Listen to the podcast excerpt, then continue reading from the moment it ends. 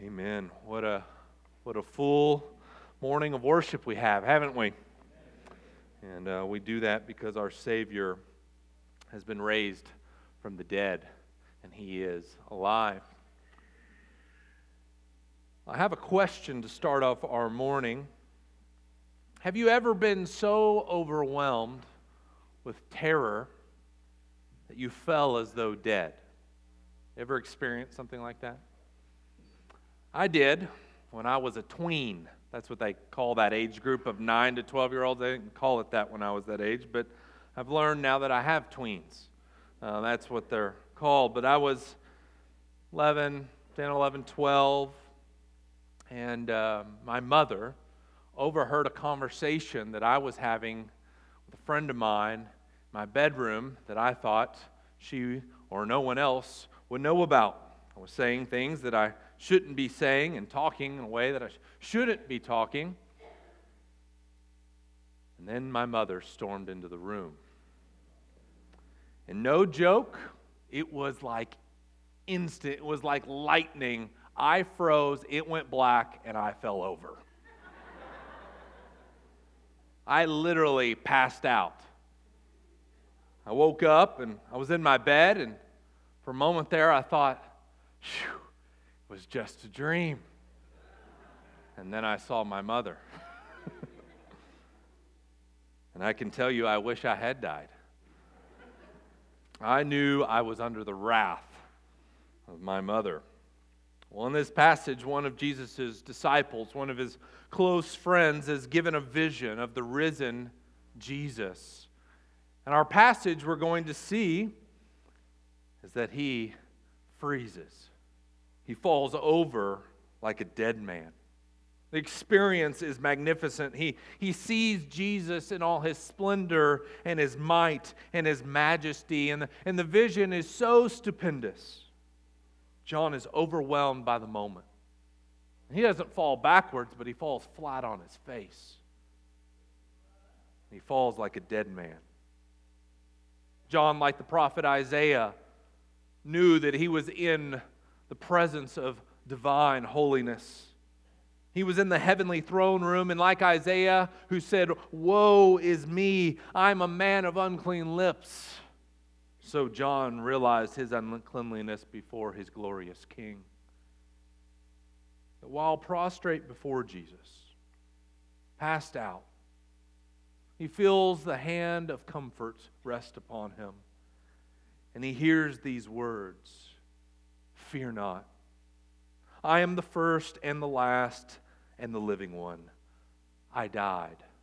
And behold, I am alive forevermore. This morning, I want us to understand why these are words of good news for us who have trusted Christ. And why, if you're here today and you do not know Christ, if you have not submitted to his lordship over your life, if you have not bowed the knee and confessed him as your Lord and Savior, why you should. See, this vision that we're going to see this morning from the book of Revelation, it's not just recorded for John's sake. Now, Jesus tells John, I want you to write down what you see and send it to the churches. And what John sees is what every eye will see on that day in which he comes again. And the truth is that Jesus was dead. He was dead, but now is alive. And this truth, brothers and sisters, I pray will alleviate our fears as we anxiously await his return. Do you have fears? Do you come this morning with a heavy heart, the pit in your stomach? Or maybe you've been going along with it so long you just don't know any other way of living of anxiety and fear in your life? Are there things in your life that, that keep you up at night, that, that cause you to fret? Maybe you have health concerns. And you've gone to every doctor you possibly can, and they cannot give you an answer. Or they give you an answer, and that just doesn't seem to be the answer. They solve one thing only to open up another thing. Or maybe this morning you have needs in your family, needs in your own life. and you don't know where those needs are going to be met. Maybe you're worried about rent and you've, you've gotten that eviction notice. Maybe you're worried about how, how am I going to not only provide food for myself, but also for my family. Maybe you are among those who are gripped by the fear of rejection and failure.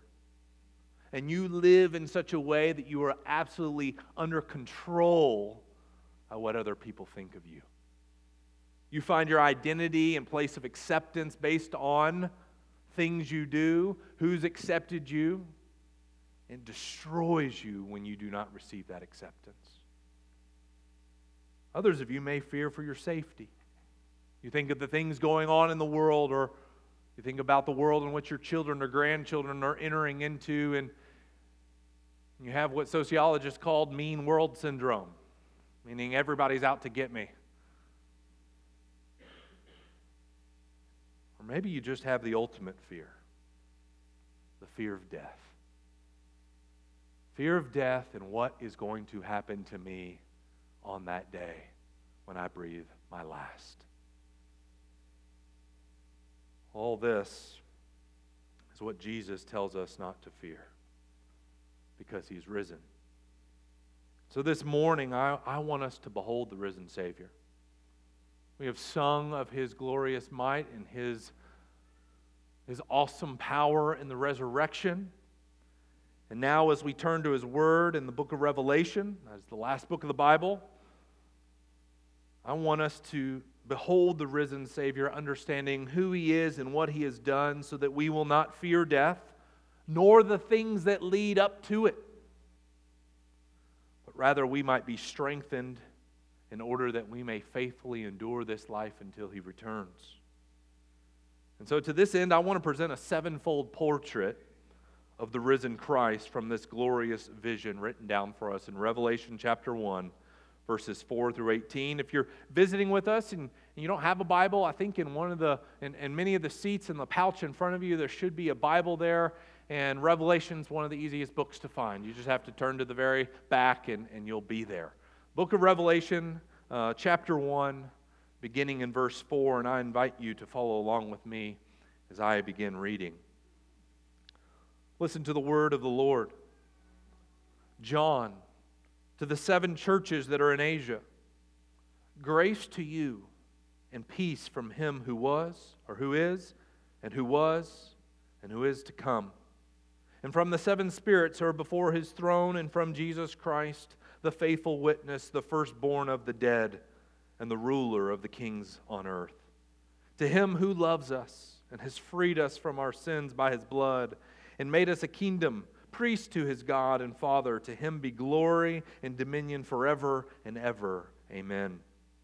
Behold, he is coming with the clouds, and every eye will see him, even those who pierced him. And all tribes of the earth will wail on account of him. Even so, amen. I am the Alpha and the Omega, says the Lord God, who is and who was and who is to come, the Almighty. I, John, your brother and partner in the tribulation, and the kingdom and the patient endurance that are in Jesus was on the island called Patmos on account of the word of God and the testimony of Jesus. I was in the Spirit on the Lord's day, and I heard behind me a loud voice like the trumpet saying, Write what you see in a book and send it to the seven churches to Ephesus, to Smyrna, to Pergamum, to Thyatira, and to Sardis, and to Philadelphia, and to Laodicea. Then I turned to see the voice that was speaking to me. And on turning, I saw seven golden lampstands. And in the midst of the lampstands, one like a son of man, clothed with a long robe and with a golden sash around his chest. The hairs of his head were white, like white wool, like snow. His eyes were like a flame of fire. His feet were like burnished bronze refined in a furnace and his voice was like the roar of many waters. In his right hand he held seven stars, and from his mouth came a sharp two edged sword, and his face was like the sun shining in full strength. When I saw him, I fell at his feet as though dead. But he laid his right hand on me, saying, Fear not. I am the first and the last and the living one. I died, and behold, I am alive forevermore, and I have the keys of death and Hades. This is the vision of our Savior, one who was dead, but is now alive. And in this portrait, the first element that I want to bring our, to our attention that we may get a glimpse, may get a taste of what John experienced, is that Jesus is, first of all, the faithful witness. Jesus is the faithful witness. John's description of the risen Savior begins in verse 5 by acknowledging this. He, he says Jesus is uh, the faithful witness from whom grace and peace come from. That is, he is the perfect manifestation of God's salvation to the world. As the faithful witness, he has come to bring life, eternal life, to all who would believe in him. And his faithfulness is ultimately demonstrated and ultimately seen in that he was an obedient son. He was the obedient son who obeyed the Heavenly Father perfectly, even unto death. But not just any death. He was the obedient son, even to death on a cross. See, this faithful witness, this one who did not waver from the plan, who endured to the end. He subjected himself to the curse of the world. He didn't insist on his own divine rights, but rather emptied himself by becoming a servant. And though he came to serve, he was not received by this world. He was rejected. He was falsely tried and sentenced to death as a common criminal. Furthermore, as the faithful witness, Christ was cut off from the Father's love, rejected and despised. As the prophet reminds us in Isaiah chapter 53, it pleased the Father to crush him. And yet he was faithful to go to the cross. And so Jesus tells us, Fear not. Fear not even death, because I am the one who has walked faithfully through death. I have stared death in its fullest sense. I have drunk the cup of death to its last drop and I stand before you alive. And if you follow me, he is, says, I am the trailblazer by which you now follow my path, and you will stand with me on the other side. So he's not one who's saying, Fear not, it'll be okay, but has no idea what you are going through or what you will go through. No, he is the one who has gone through death and has brought life on the other side. And he calls those who would follow him to remain faithful as he was. He's the faithful witness. In the book of uh, the writer of Hebrews calls us to consider. Consider the one who endured from sinners such hostility against himself. And as we consider him, so that we may not grow weary or faint hearted as we run the race set before us.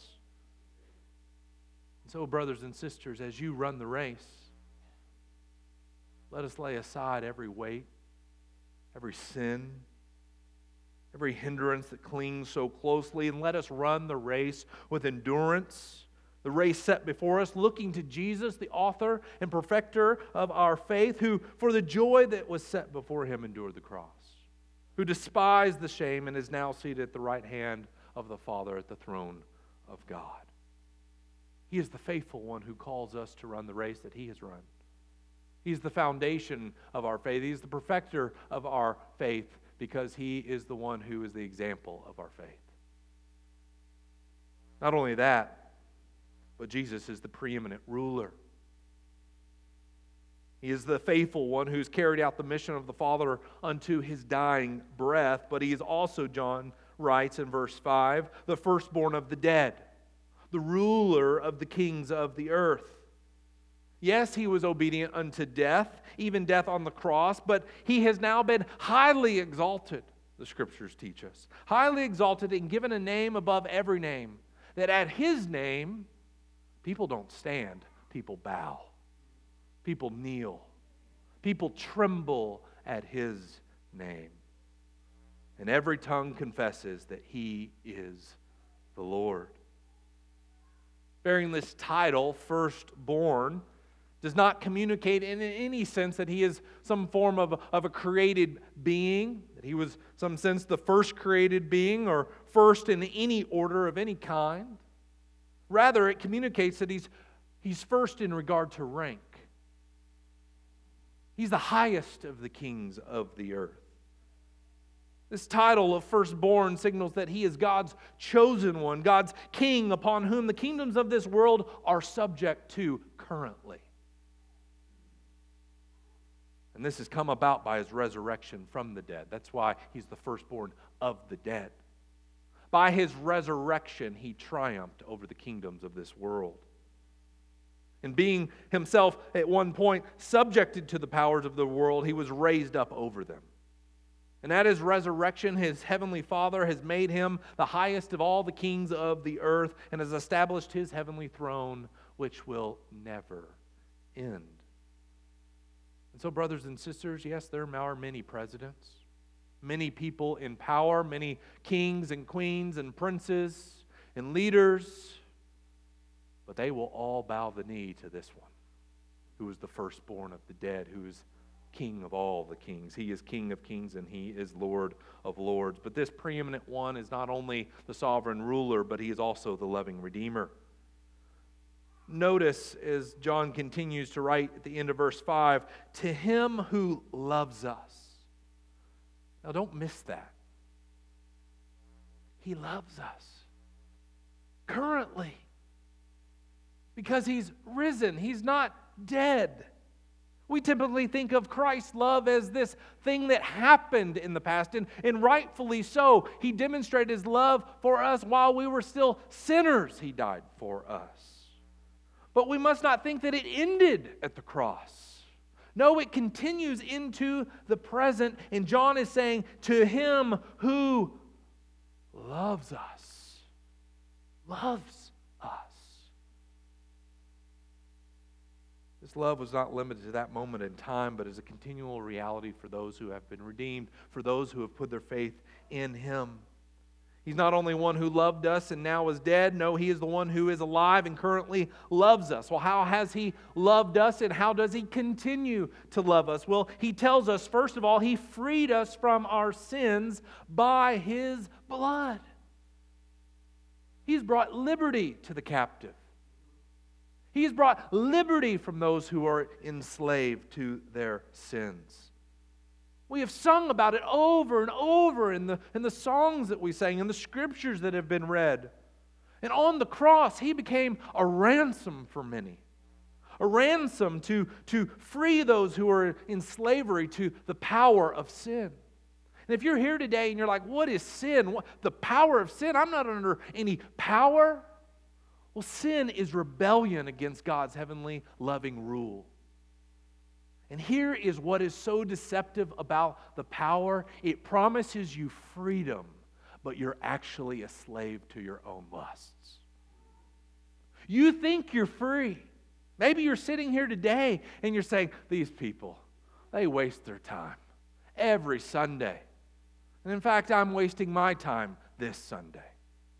And you may think, I am free to do whatever I want, but I would tell you, friend, that you are a slave to your lusts. You are a slave to your passions, to the pride of, of your eyes, to the, to the desires of your flesh.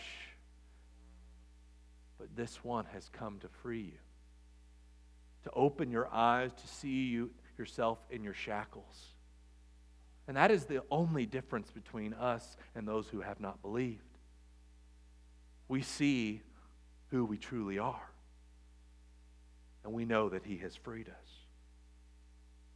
Through the shedding of His blood, this freedom has come, and He became what the scriptures say is a sin offering unto God, which satisfied the judgment to come for our sin. Jesus, by his blood, drank the cup of God's righteous anger so that we may taste and see that the Lord is good. He was cut off from the land of the living so that he may bring us into the land of life. Second, He's loved us by His blood. He has made us a kingdom and priest to God. Do you see that there? Verse 6. and made us a kingdom and priest to his God and Father. Well, what does that mean? He has transferred us from the domain of darkness, from the kingdom of this world, into the kingdom of his beloved Son. It's really just another aspect of the ongoing uh, work and love of Christ in the life of the believer. Yes, He has broken the shackles of our sin that has held our heart captive. But what we also didn't realize is that we were under the prince of the power of the air, that we were under the great deceiver, the one who is called the devil and Satan. The whole world lies under the power of the evil one. And if you are born in this world, you're by default under that kingdom, but Christ has come and he has loved us by his blood, and he has come in and he has infiltrated that kingdom, and he has bound the strong man so that he may release us and set us free. And he has not just set us free to go our own way, no, he has brought us into a glorious kingdom. And he says, You are like priests well, in what way are we like priests? Well, now we bear witness like he did. We are now faithful witnesses, not being ambassadors for the kingdom of darkness, but now we are ambassadors for the kingdom of his beloved Son. And so, just right now, you are in the presence of priests. Now, we don't wear funky clothes or, or sashes, but no, Lord, we are, we are ambassadors for our Savior. And we are saying, Come, with us. Follow us as we follow our great high priest, Jesus, who is leading us into the land of the living and who will ultimately give us the freedom from these desires of our sin and our flesh when he comes again. And that leads us to the fourth element of, his, of this heavenly portrait. Jesus is the coming king. He's the coming king, verses 6 and 7. John announces, Behold, he is coming with the clouds, and every eye will see him, even those who pierced him. And all the tribes of the earth will wail on account of him. After Jesus' resurrection, I think Brother Gary is going to be oh, expounding upon this a little bit more for us next Sunday. Jesus ascended, and the scriptures tell us that he was taken up in the clouds. Well, John tells us when he comes again, it will be like that, but it will not, brothers and sisters, be a private affair. No, at this time, every eye will behold him. The book of Revelation describes that event in, in, in cataclysmic terms where the sky is rolled up like a scroll. And I, I imagine that, that kind of like the, the, the roll up blinds, and you, you tug it and you let it go. It goes just the sky Well, no, uh oh, something's going on. What is it? Well, every eye will behold him, and there will be mourning. This mourning is a little bit ambiguous. It's used in Zechariah to speak of Israel when they will behold him whom they've pierced, and they'll mourn in repentance and turn to him. It's used also when the uh, thief pierces the side of Jesus and he says, Surely this is the Son of God. And the writer says, This was done to fulfill what was written. They will look upon him whom they have pierced. And so, here this morning, I think, primarily speaks of what we will experience a mourning of, of godly sorrow, which leads to life. We will see him like John has seen him and we will bow and we will worship and we will see the one whom we rebelled against. But for us who know him, that mourning will be turned into gladness. But if you do not know him, that mourning will not be turned. That will be the beginning of an eternal mourning for you. So, those who know him, this is going to be a day of repentant sorrow. It leads to our resurrection, which the scripture says that when he returns, and I don't quite understand how all this will work, how we'll be mourning, but at, the, at that same moment that he returns, and at a trumpet, at a flicker of light, we will all be transformed. Scripture says that those who are, are already dead at the time that Christ returns, that they'll be raised up first, resurrected. See, we, we worship Jesus and we anticipate and look back to his resurrection, anticipating our resurrection. And, and, the, and the pattern is that those who have died in the Lord will be raised first, but those of us who are alive when he returns will be caught up together with him in the clouds. The way I understand that is that we'll be caught up as we come down, as he, we are part of the triumphant army by which we don't have to do a thing. But he will destroy the kingdoms of this world with the breath of his mouth. We're not just looking to Jesus' return, although we are. But John tells us that he's also the present high priest. While we eagerly await that glorious day, we should not conclude that our Savior is not with us now. John's vision tells us that Jesus stands in the midst of the churches in verses 12 through 13. Look at what he, what he says here. He says, Then I turned to see the voice that was speaking to me. And on turning, I, I saw seven golden lampstands. Just, just stand there. Later, those golden lampstands are, are described as, as symbolic for the churches. And these seven churches, seven is a holistic number in the book of Revelation and throughout the scriptures. And these seven churches represent all the churches of all time throughout the ages. And so he sees these seven golden lampstands, which represent the church, which represents Oak Park Baptist Church, in every true church that preaches the gospel of the Lord Jesus Christ. In verse 13, he says, And in the midst of the lampstand, in the midst of the churches, I saw one like a son of man, clothed with a long robe and with a golden sash around his chest. This vision reveals what is going on right now. It's one of the reasons I love the book of Revelation. Many people are scared about it. It's only scary if you do not know him. Book of Revelation is, is, is, is kind of going back to that, that window sill. It allows you to lift the veil and kind of see what's really going on. We think what's real is what we see with our eyes, and, and, and certainly it is. We're all really here but we don't see the spiritual dimension that is going on, that, that we are spiritual beings. And the book of Revelation lets us know that there is something very spiritual going on, even right now. That Jesus is walking in the midst of us, that he is in the midst of the churches. And in the midst, John sees him dressed a, as a glorious high priest making intercession for us. So, as the one who has endured to the end, he is amongst us, ensuring that we will endure to the end. And he does this through his Holy Spirit who dwells in us. His presence is with us. It's what we declare when we, we gather as a body and we, we take the Lord's Supper. We're declaring not only looking forward to his coming, but we are also recognizing that he is in us and we are in him. Brothers and sisters, Jesus is Lord. And this is what we're seeing that Jesus is not just Lord of all the earth, but He's Lord of the church. Many pastors think they're the Lord of the church. Many churches, congregants, think they're the Lord of the church. Neither are the Lord of the church. There's only one Lord and one chief shepherd, and his name is Jesus, the firstborn of the dead, the ruler of the kings of the earth. Brothers and sisters, what is going on here is what the writer of Hebrews says is that when we come together, we have come to Mount Zion. That is the heavenly Jerusalem, a heavenly city that is being prepared, that in some mysterious fashion, we are intricately connected with the, the festal gathering of the angels worshiping among the saints.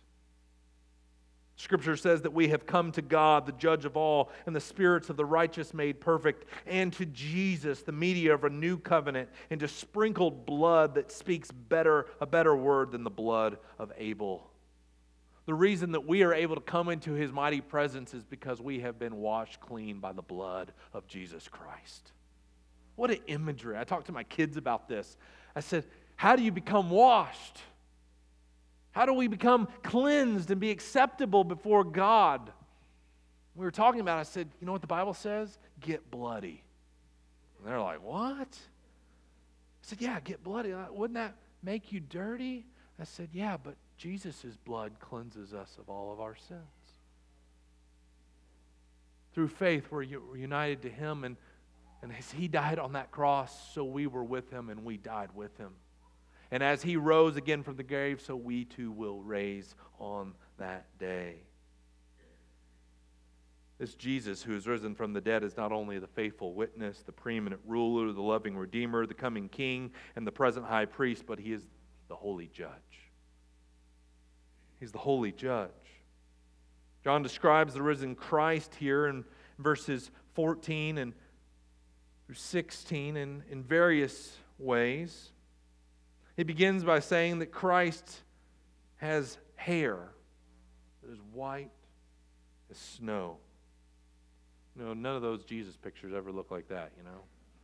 They're blonde hair, but it's not, uh, it's not white hair. I think it would freak people out.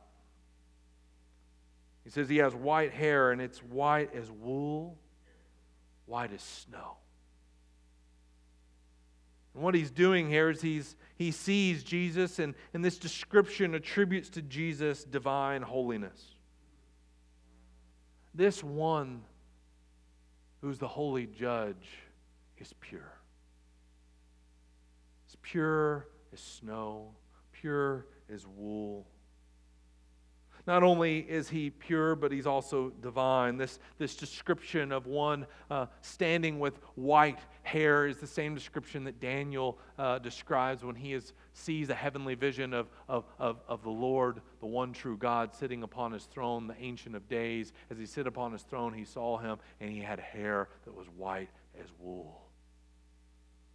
But John sees this one, and it's Jesus, which tells us that Jesus is the one true God. And He is the Holy One. And as holy, what does that mean? It means that He's totally devoted to His glory, His righteousness, and to His kingdom, and that no unclean thing may enter His presence.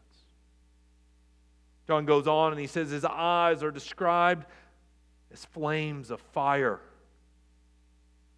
That is, penetrating eyes eyes which see the thoughts and the intentions of the heart. They burn right through. There is no hiding from his presence. No one will escape his prying eyes. His, his feet, he goes on to say, are, are uh, bring the picture of a purified bronze radiating and glowing from the heat of a furnace. And that, that, that speaks to his standing sure on, on holy ground. There is no element a part of him that is not holy. Moses learned that when he came and he was to take off his sandals because he is standing on holy ground. Wherever Jesus tramples, it is holy ground. And when he speaks, he's not some girly man. No, he speaks with the roar of many waters. You ever been to the ocean? Heard the waves crashing upon the beach, or you've gone to a, a waterfall and, and, you, and it just drowns out every other sound,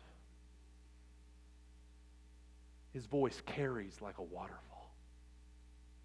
When he speaks, people listen.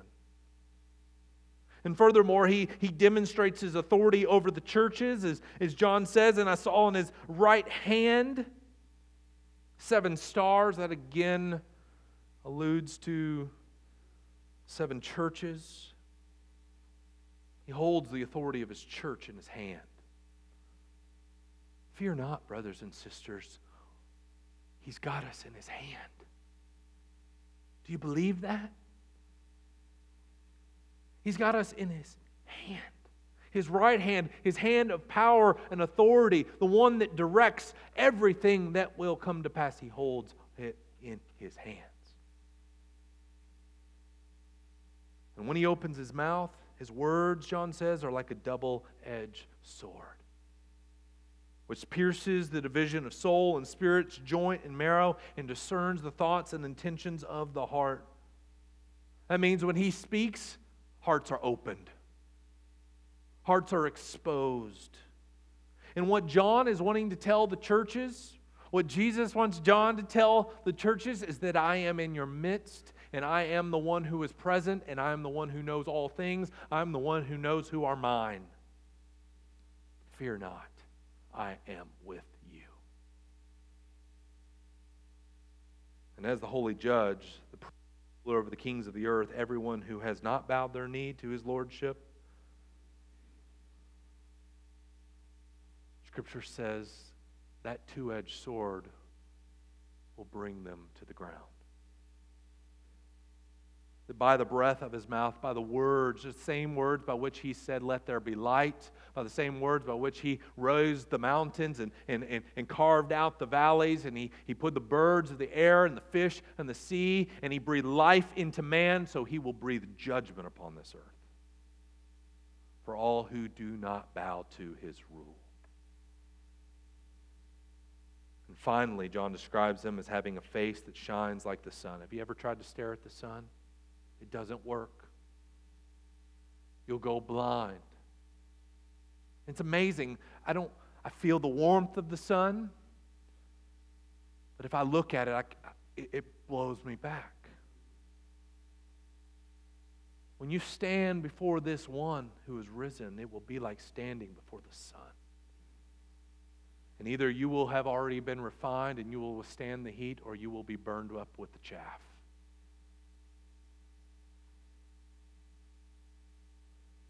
As this vision continues, you can begin to understand why John fell as though dead, right? Uh oh, I don't belong here. he was undone. Yet Jesus says, Fear not. Fear not. Why? Well, this is the last portrait because he is the supreme victor. He's the supreme victor. This is what he means when he says, I am the first and the last and the living one. That, that means I encompass everything. I'm the beginning and the end, and I orchestrate everything in between. I'm the living one. Yes, I died, but behold, I am alive. And I have the keys of death and Hades. You know what having the keys means? You're the boss, right? You have access, you have authority. The very thing that you fear the most, Jesus says, I have the keys to. I lock it up. I determine who goes in and who goes out. And so, on that basis, Jesus was able to say to the thief on that cross and all those who trust their faith, uh, their, put their trust in him like that thief, today you will be with me in paradise. Now, let me just open that up for you just a little bit to hopefully blow your mind a little more. That term paradise was a term that described the place of the saints before the Messiah came when they died. The realm of the dead was divided into two sections the place of torment and the place by Abraham, Isaac, and Jacob. If you're familiar with the rich man and Lazarus, that, that, that story kind of explains it. Lazarus went to be at Abraham's side, where the rich man went to a place of torment. Before Jesus came, those, those, those two realms were closely together. And after he drank the full cup of God's fury, he went to paradise. And he led a host of captives at his resurrection. And now paradise is not down below in Hades. No, it is now in the heavenly throne room up above. And because he has died and lives forevermore and has the keys, he's able to transfer those captives up with him.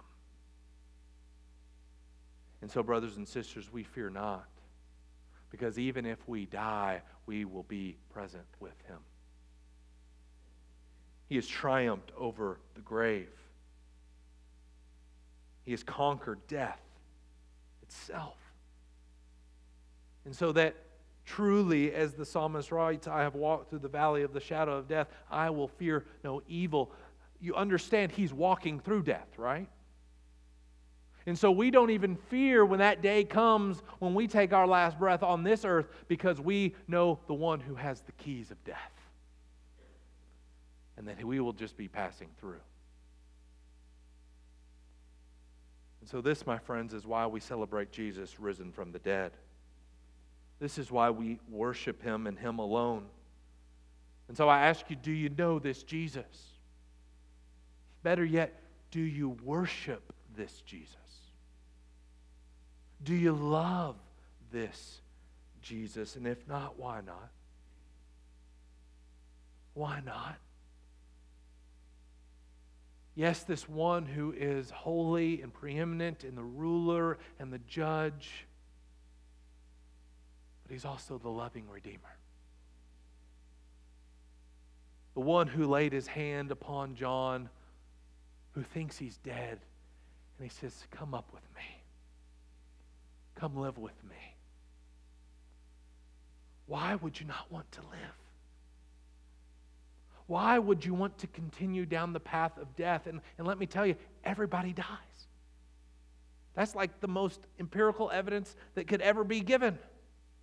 It's a 100% fact. The wages of sin is death. Just hang out at the funeral parlor. But do you want to know the one who escaped death? And do you want to be with him?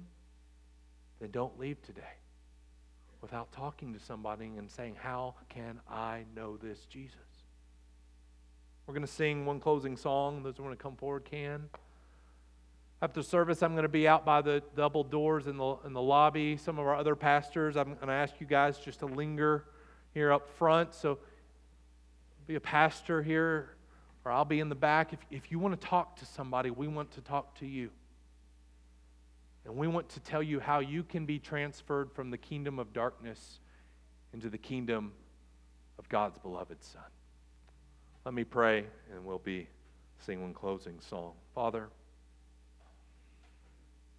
your wisdom and might, they're unfathomable. Who can search and understand your ways? You're the creator of all things, and you hold all things together by the word of your power. And by that power that raised Christ from the dead, so you are releasing hard hearts from their hardness of stone. You are raising up people to worship you, and you are redeeming us. And Lord, I pray for anyone here this morning who doesn't see that they are in slavery, who may think that they are free Lord, I ask that you would lift the veil and that they would see their shackles. And in seeing their shackles, they would call upon the name of the Lord and be saved. And for all of us who do know you, Lord, I pray that we would love you even more today, that we would anticipate your coming, and Lord, that we would not fear the days before us now or the days ahead, but we would anticipate the day in which you return, in which our faith will become sight. And we pray these things with eager expectation. And all God's people